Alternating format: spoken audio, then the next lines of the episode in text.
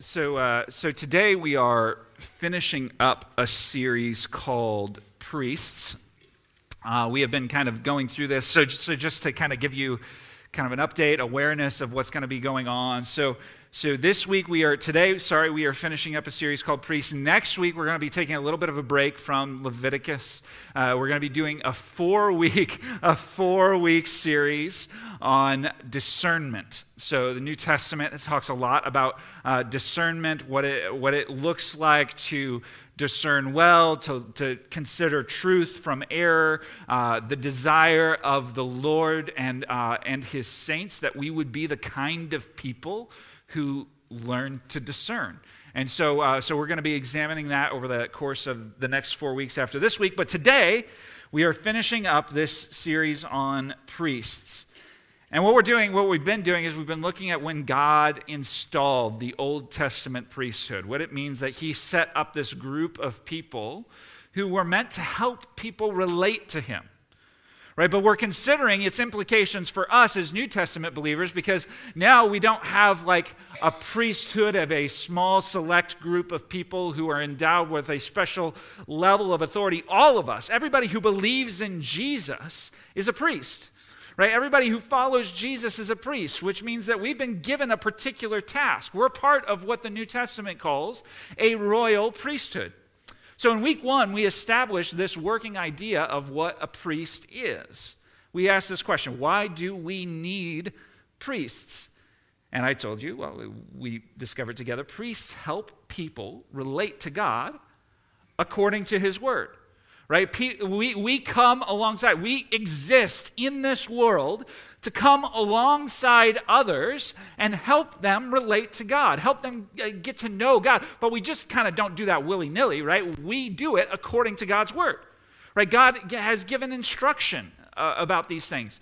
And, and, so, though the New Testament priesthood that we're all a part of may look different from the Old Testament priesthood in many significant ways, both Old Testament priests and New Testament priests have the responsibility to carry these things out according to God's word.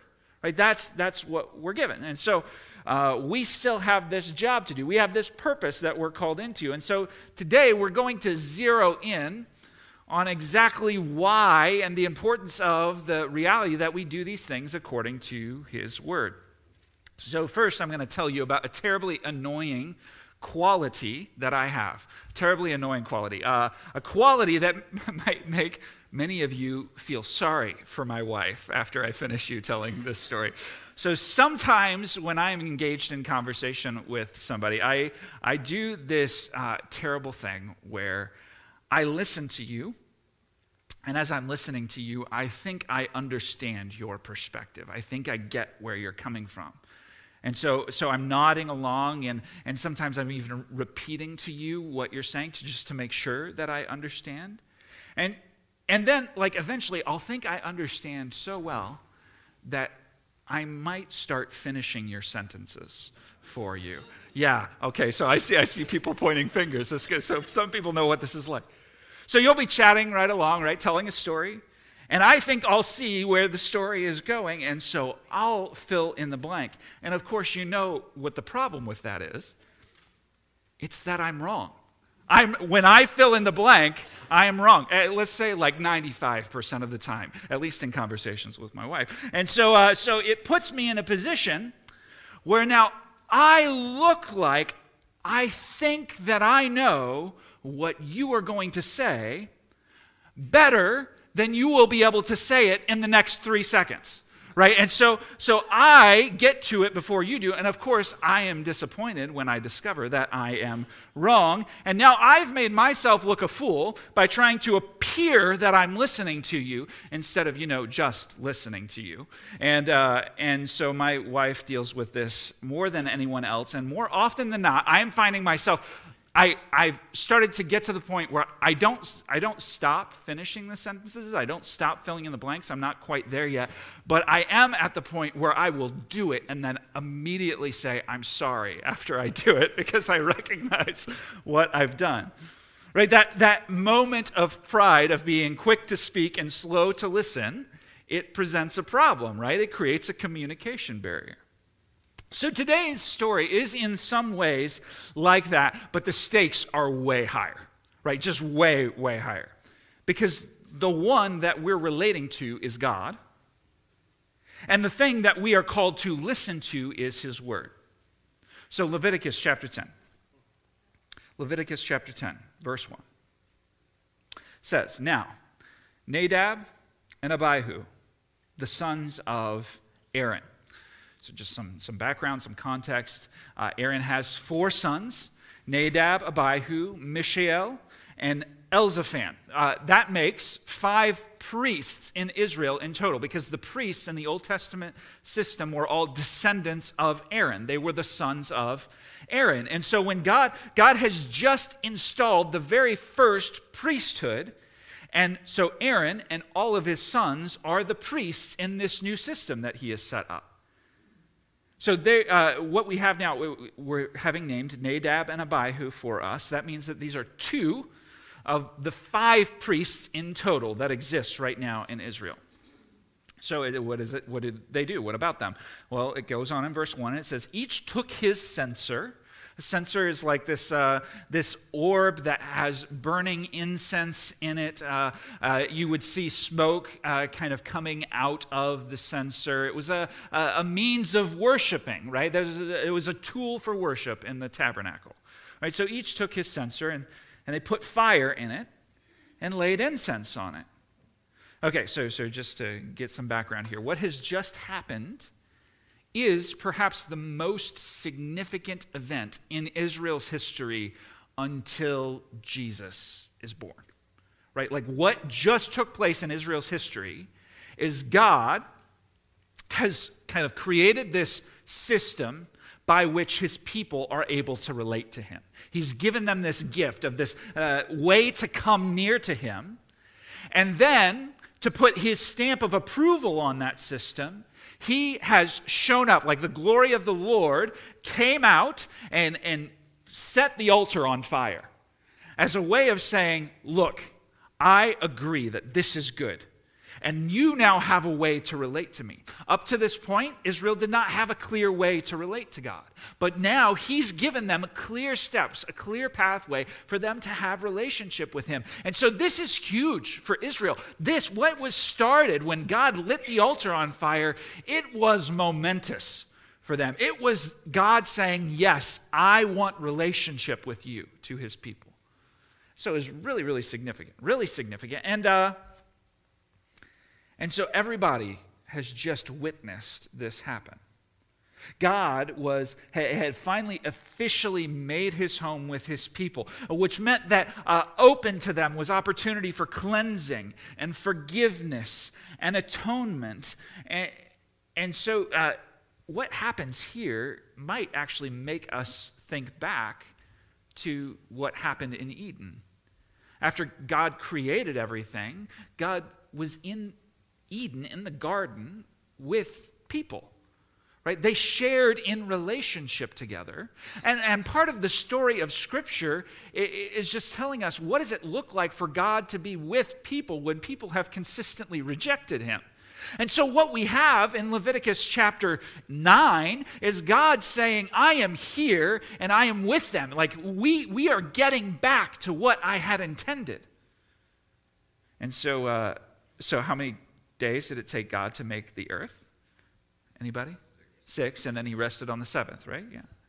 And so what did they just do? Well, they did uh, this whole like seven day celebration right? Where every day they practice this ordination offering. And, and, and, and then on the eighth day, they're having this massive celebration where finally God comes and lights the altar on fire. So understand what is likely. I, I set all of that up so that we can get inside the mind of these two priests, Nadab and Abihu.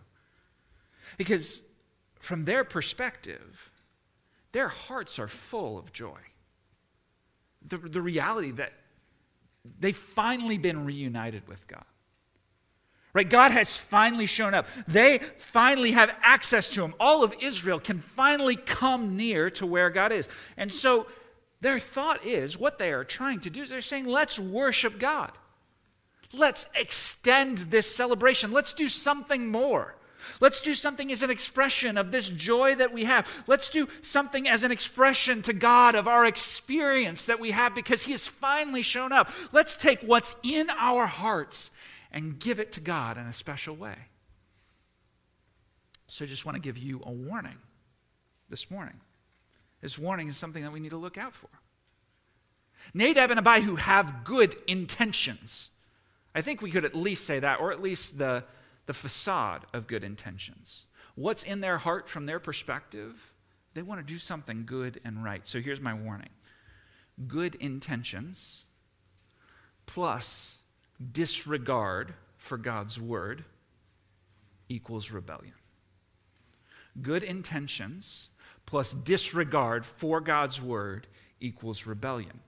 You don't have to look far back in Scripture from this moment to see that this holds to be true. You could first start with Adam and Eve, right? Where the serpent is speaking to Eve and saying, oh, You won't surely die. God knows that you will be like him, knowing good and evil. You can eat from the tree. It's okay. You can disregard God's word. It's not a big deal. And so she thinks, Yeah, it would be a good thing for me to know good and evil, I'm going to go ahead and disregard God's word, right? And then you have the, the story of Cain, where um, God literally warns Cain hey, sin is crouching at your door. Like you, you need to do what is good because sin is crouching at your door and you need to rule over it. You need to look out because rebellion is just around the corner. I've told you what is good.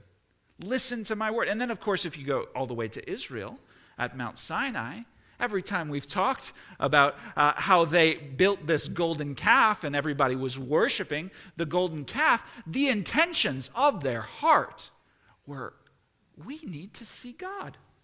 We need, we need a sense that God is with us right? If we do that, then we can continue on believing that God is going to take care of us. And so we're going to build this golden calf, and that would be a good thing for us, right? That would help us be able to believe more firmly in what He has said. But their good intentions all came with a disregard for God's word. So Leviticus 10:1 each took his censer Nadab and Abihu and put fire in it and laid incense on it and offered unauthorized fire before the Lord, which he had not commanded them. So, a few things to note here in this moment. There are some clues given in other passages later as to what exactly they did. But in this moment, we're not told what exactly they did. The exact details of their kind of missing the point are not given to us. And there's a reason that the exact details are not given to us. And that point is emphasized in two words. Number one, unauthorized. And number two, he had not commanded. Those two ideas represent for us the primary problem with what Nadab and Abihu are doing. Right? Later, we'll come to figure out kind of the specifics of the exact things that they did and why God lashes out against them. But at the core of this story is the idea that number one, God had not authorized the kind of thing that they brought. And number two, as if to emphasize the same thing again, he had not commanded them to do so. So, heads up, this story the way this is set up, uh, the way the whole story is set up, it's intentionally bringing us back to Genesis. Right? It's intentionally drawing us back to the beginning when God is with his people, right? And so when the tabernacle is built and the fire of God comes out and lights up the altar, right? It, it's creating this idea that yes, God is finally with us again, right? It's drawing our attention back to the garden. It's meant to make us think. In fact, even if you like if you get into Hebrew and we're not going to do that this morning, but if you read specific words, there are specific words in this story that connect directly back to the Genesis story. And that's important because the same problem that we encountered in Genesis 3, after God was with his people in loving relationship, is the same problem that we encounter here. Right? God said to Adam and Eve, if you eat of that tree, you will surely, yeah. And the serpent says, well, you will not surely die. Number one. And number two, you will, in fact, be like God, knowing good and evil. So not only will you not die, but you will know what is right and what is wrong. And so they ate, and their pattern of rebellion becomes the pattern of rebellion that all of humanity inherits throughout history. Right, so this is what this means for me and you, and this is what this means for Nadab and Abihu. There is a reality of me being born as a sinner that has caused me to make some basic assumptions about my life and the world. And those basic assumptions create a framework upon which the entirety of my life is built. So I just kind of want to give this to you. You have this in your notes this morning, but this is the framework of human rebellion. I want to talk to you about our framework that rebellion is actually built up on. Our framework starts with a foundation of the self, right? This is the serpent saying to Eve, You will not surely die, right? We say, This life is mine. I am the master of my fate. I am the captain of my soul. Life is what I make of it. I don't need God. I have life independent of Him unto myself. This is not death, this is life. In fact, we might even say, like I have said before, this is my life. Who is God to tell me what to do? So we start with a foundation of the self, and from that foundation, we think we know what is good.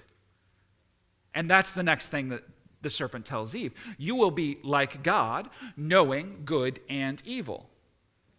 Right? There is a way that seems right to us. And many times it comes, by the way, with the best of intentions.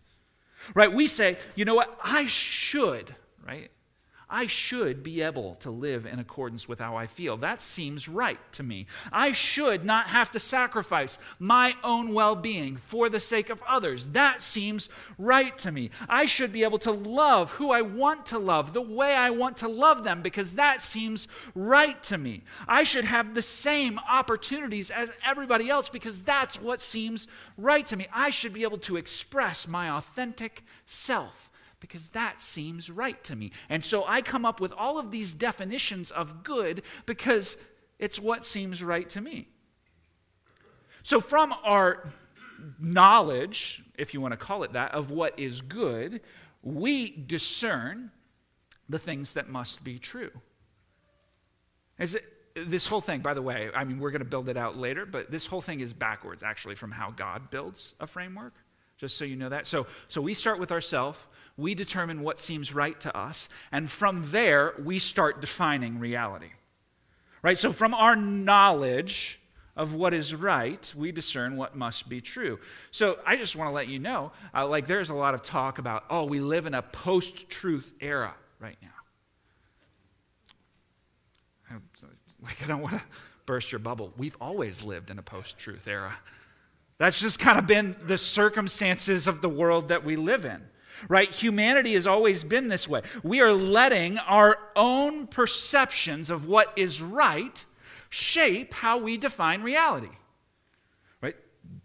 This is why in the news we have conversations about facts and alternative facts. Right? This is why we can't agree in political discourse about what is and is not true because we want truth to serve our version of what is right. And so we take the facts that suit our version of what is right and we say, here is reality. This is why conversations about gender and marriage are warped like they are. This is why we can look at history and observe people who committed atrocities in the name of the best intentions. Okay, so from our knowledge of what is right, we discern what must be true. And if this is our framework, we don't actually need God. Right? Like if this is what we've built, or to put it another way, God can become whatever is convenient for our framework. Right? So, so God can be a woman, God can be a warmonger. God can be a multiplicity of God, gods who extend blessings to particular parts of my life. God can become a purveyor of my personal wealth and happiness. Or God can just not exist because we don't need him. Right? That is what happened in the garden. That's what happened at the Tower of Babel. And that's what here is, is happening in God's own sanctuary. Right? It, it, it's people coming up with their own definitions of what is right and discerning truth based on what they think in their heart is right. And so, back to Leviticus 10. Each took his censer and put fire in it and laid incense on it and offered unauthorized fire before the Lord, which he had not commanded them. Okay, so let's just consider now the specifics of what they did. Here, with the best of intentions, I think Nadab and Abihu did about five things. Number one, they failed to listen to God as he was giving instruction. If you read the way that the text is set up, the moment where God's fire comes out and, and consumes the altar or what's on the altar, um, like God is not done speaking to his people. Like the situation is not finished. It's, it's clear that there was intended to be kind of a continuation or a, a next step or some other command that was given. But Nadab and Abihu aren't interested in listening to what comes next. They fill in the blank for themselves. So that's the first thing. They, they fail to listen to God in the midst of Him giving instruction. Like He is actively instructing people. There's everything about the, the passage would lead us to think that he has something else to say after all that has been accomplished. But they fail to listen. The second thing that they do, they take a role that is not theirs to take. The offering of fire and incense in the sanctuary with the censer, that was the role of the high priest. That was not their role. They took their father's role. They usurped their father's authority in going in in this way. The third thing that happened so, so maybe they wouldn't have been able to put together that last piece that, they, that I mentioned, but they would be able to put together this piece. They boldly go to a place that only Moses so far has been allowed to go to.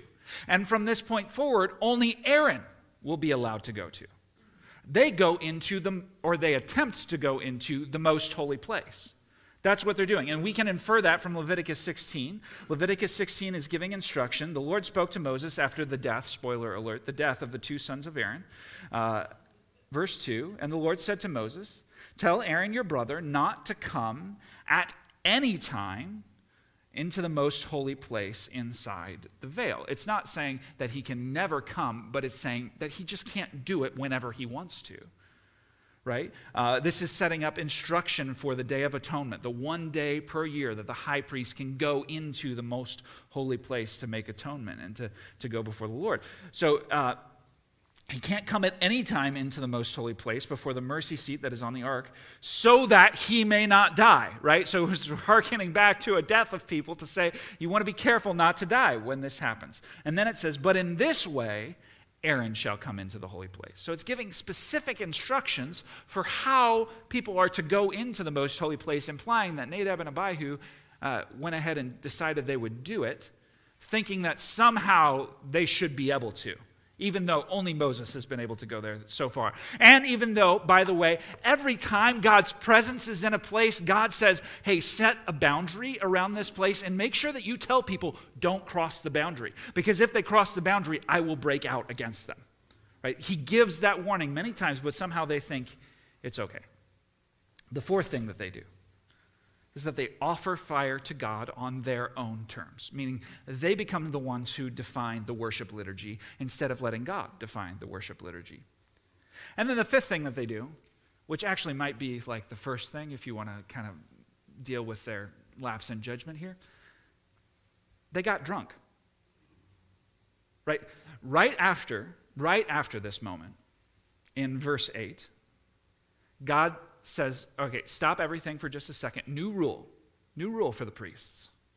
Verse 8 The Lord spoke to Aaron, saying, Drink no wine or strong drink, you or your sons with you, when you go into the tent of meeting, lest you die. It shall be a statute forever throughout the generations. Why?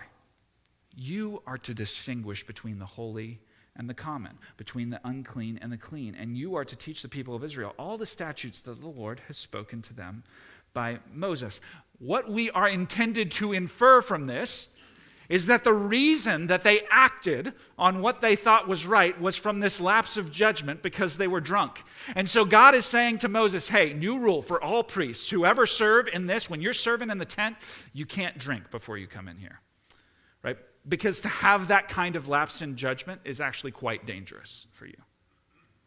Right? So, in this moment of terrible judgment that is undoubtedly reinforced by their drunkenness, this is what happened. They defined reality based on their own good intentions. That is exactly what happened. They, surely God doesn't care that much about this. Surely God will be okay if we take some liberties. He knows what's in our hearts, right? God knows what's in my heart. Surely God isn't so old fashioned as to care if I disregard this. Surely God must have been mistaken when he was talking about that. Surely God wasn't referring to my situation when he warned about this. And so we think we know what is right. And we walk around thinking that we're entitled to God conforming to our perspective. If we approach him like that, we fundamentally misunderstood what it means to live in relationship with Him. It is not God's job to conform to our picture of what is right. We are the broken ones. We are the ones who are misinformed, not Him. So here's the thing God is gracious enough to be intent on demolishing our rebellious framework. He does not want us to think like that. He does not want to un- us to understand our lives like that. He does not want us to persist in putting up with us being our own foundation. He is not content with his priests doing what is right in their own eyes. And so, Leviticus 10:2. And fire came out from before the Lord, the same fire, by the way, that had just consumed the altar. Fire came out from before the Lord and consumed them, and they died before the Lord. The holiness of God is real. He is dangerous. He is devastating. And he will not endure with rebellion forever.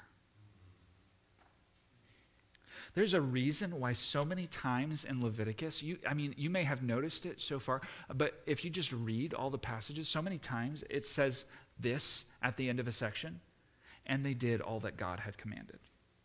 Or it says, they did so according to the word of the Lord, or they did so according to the word of Moses. Uh, uh, I mean, this is why, after it gives a command and then it, it tells us that they did the thing, it repeats every single step of the command that was given to make sure that we know that they did everything exactly like God had commanded it to be done.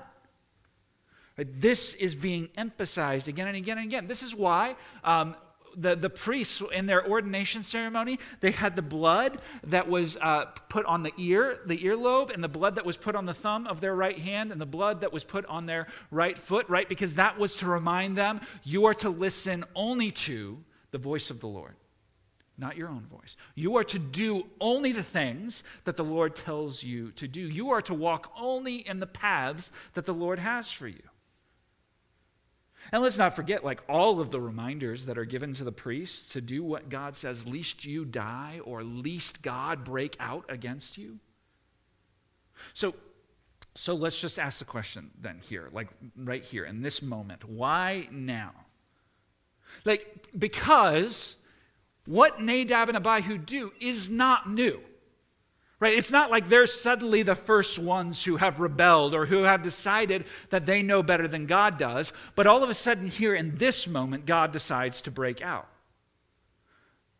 So, I mean, he has shown himself to be merciful. So, why does God, the merciful God, kill two people who seemingly were acting with the best of intentions?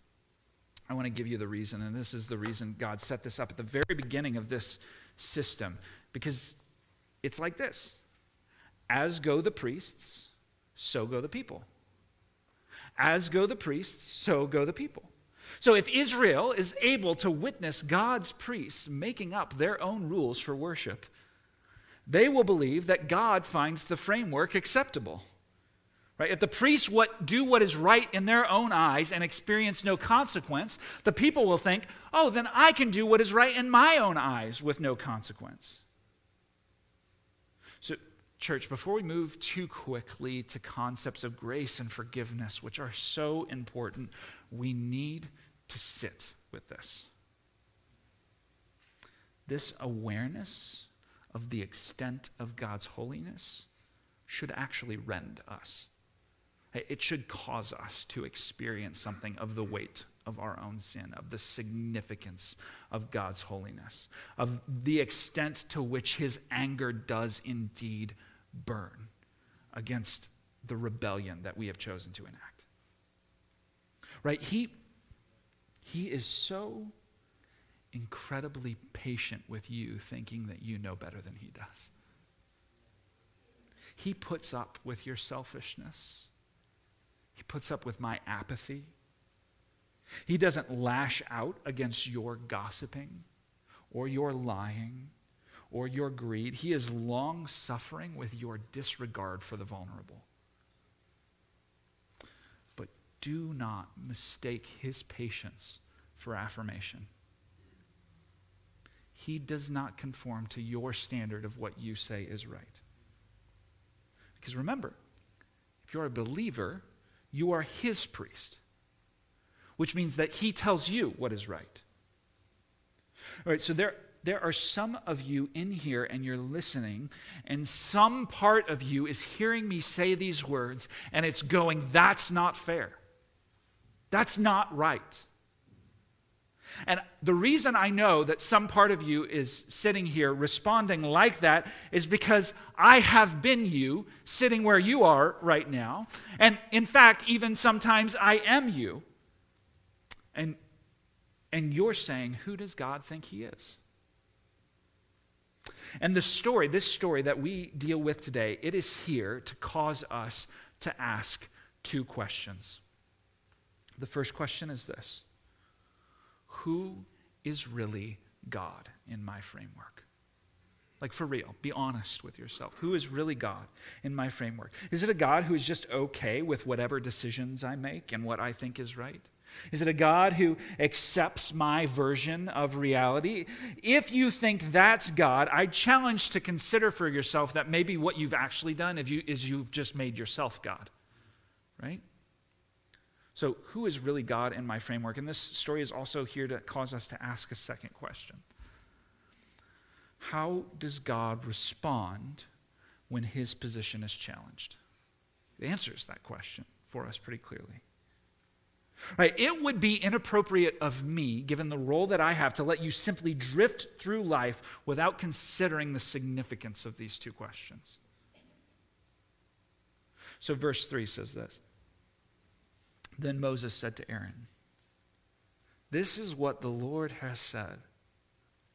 Among those who are near me, I will be sanctified. And before all the people, I will be glorified. And Aaron held his peace. Think about this Aaron just witnessed two of his four sons dying for doing what at least some part of them thought was good and right. Witnessed his two sons die. But the text here points out to us that Aaron knew not to object. Right? Aaron knew that what they had done was rebellious. They, he knew that they had disregarded God's word. So even though his gut wrenched over what had just happened, Aaron held his peace, it says verses 4 and 5. Moses called Mishael and Elzaphan, the sons of Uzziel, the uncle of Aaron, and said to them, Come near, carry your brothers away from the front of the sanctuary and out of the camp. So they came near and carried them in their coats out of the camp as Moses had said. So there's a problem, and that problem is you now have dead things in God's holy place. And death can't be there. And so, so God literally has to pull in additional people. The priests are right now sanctified. They're consecrated, right? They have the anointing oil poured over them. They have the blood from the ordination offering put on their ears and on their hands. Like they cannot break this consecration. And so God is calling in reinforcements to say, hey, we need to get somebody else in here to get the death out of the sanctuary because we are still in the midst of a process here. And so verse 6 and 7 says this. And Moses said to Aaron and to Eleazar and Ithamar, his sons, his remaining sons, Do not let the head of your hair, let the hair of your heads hang loose, and do not tear your clothes, lest you die, and wrath come upon all the congregation. But let your brothers, the whole house of Israel, bewail the burning that the Lord has kindled. And do not go outside the entrance of the tent of meeting, lest you die. He's essentially saying, let the people of Israel mourn this loss right now. You're not going to mourn this loss. Don't go outside the entrance of the tent of meeting, lest you die, for the anointing oil of the Lord is on you. What he's saying is you literally, you cannot grieve in this moment, because I am still in the middle of giving you my instructions. So if there are people who are going to mourn this loss, it's got to be other people. It can't be you, because you are the priests. You are the ones that I am establishing to relate to me. He's saying, let me finish speaking. Make sure that you hear my word and you do what I say is right and not what you think is right. You keep listening to me. There will be a time for you to grieve and deal with that loss, but it is not now because you still have the responsibility to listen to my word. And verse 7, it says, And they did according to the word of Moses. Church, we should not regard God's graciousness and mercy as his willingness to acquiesce to sin. Right? He is being patient with us to give us opportunity to repent and inviting us again and again to repentance. But his patience and his mercy is not his acquiescence to sin. Hebrews 10 29 through 31 says this. Sorry, 30 through 31. For we know him who said, Vengeance is mine, I will repay. And again, the Lord will judge his people. Verse 31 It is a fearful thing to fall into the hands of the living God. Those are verses in the New Testament written to people who go to church, right? Who, who sit in church seats, who gather together in the body of Christ. And what it's telling all of us is that it is not our place to take the holiness of God lightly. We ought to be examining ourselves constantly to see whose version of right we're really listening to. Because if he is devastatingly holy, we are much better off letting him shape us in his image as opposed to attempting to shape him in our image. Okay, so what? So what? What do we do with all of this? First, a question Will you look to your whims or to his word? Right? Consider this reality because we have that, that framework that we built. But I just want to go back and kind of rebuild the framework the way that he intended it to be built. Right? So let's start with the foundation God. Right? We don't have life independent of him, he is the one who gives life. Right? Life starts with him. The foundation of everything starts with him. And from there, he defines reality. And from there, he says what is right. It's interesting, in the, like in the creation account in Genesis chapter 1, it says, God spoke and it came about, right? He, he spoke and reality was there. And then after that, at the end of each thing, each piece of creation that he makes, it says, and God saw that it was good. Right? There you have creation developing reality, and then God saying it is good. He is saying what is good and right. And so let me understand how I fit into that framework is that I am not the one who creates the framework, I'm the one who fits the framework. So that's, that's uh, just an invitation to consider. And you might think of it like this for your whole life, but I would tell you that there are even small parts of your life where you still continue to operate under the other framework. Right? And he's inviting us to examine all of our lives to make them fit with this framework. Number two, God's fire burns hot against rebellion. Will it be for your death or for your life? Right, so I think the story of Scripture, what it's telling us is that God's fire will go to work on you one way or the other.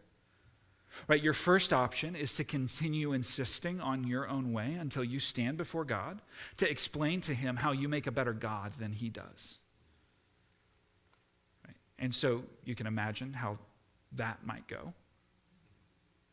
But He has been so patient with people throughout history for the second option.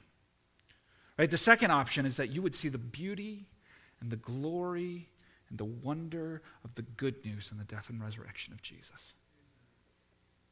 He came from heaven to earth and lived a perfect life. Jesus hung on a cross, bearing the weight of God's anger that is burning hot against sin. And he did that for your sin. 2 Corinthians 5 says that he became sin. Like, literally, what is happening is that Jesus is becoming our rebellion, taking on himself all of the unique qualities, all of the unique ways that it works itself out in our lives, so that God's anger might burn on him, and so that anyone who trusts in him could be saved from God's anger, which burns against sin. And then he rose from death, proving that his salvation was strong enough to actually conquer death for us. Now, it doesn't stop there, though. Because from that point, something beautiful actually starts to take place.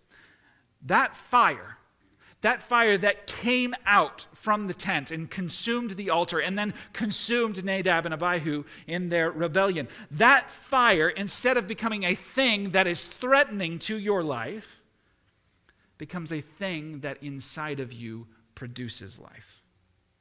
The death of Jesus, so this is what happened the death of Jesus, his blood, it was sufficient for the consuming fire of the Holy Spirit to come and take up residence inside of you. And now that you are covered in Jesus' blood, that fire is consuming you from the inside out.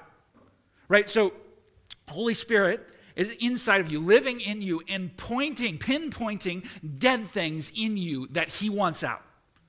Right? And, and he's saying, stop putting up with it. And he's saying, uh, he's letting you feel the pain of persisting in your sin. And he's convicting you that through the fire, he might more fully shape you into the person that God has always wanted you to be.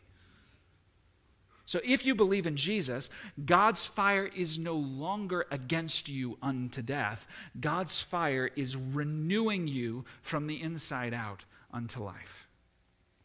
Hebrews 12, 25 through 29, and I'm going to end with this. Verse 25 says, See that you do not refuse him who is speaking. For if they did not escape when they refused him who warned them on earth, much less will we escape if we reject him who warns from heaven. At that time, his voice shook the earth, but now he has promised, Yet once more, I will shake not only the earth, but also the heavens. Verse 27, this phrase, yet once more, indicates the removal of things that are shaken. That is, things that have been made in order that the things that cannot be shaken may remain. What he's saying, and the, he's kind of doing looking at two things. He's looking at the end of time when God is going to wrap everything up. And he's saying, one more time, God is going to shake everything. And there are things that he has been building that are going to remain when everything shakes.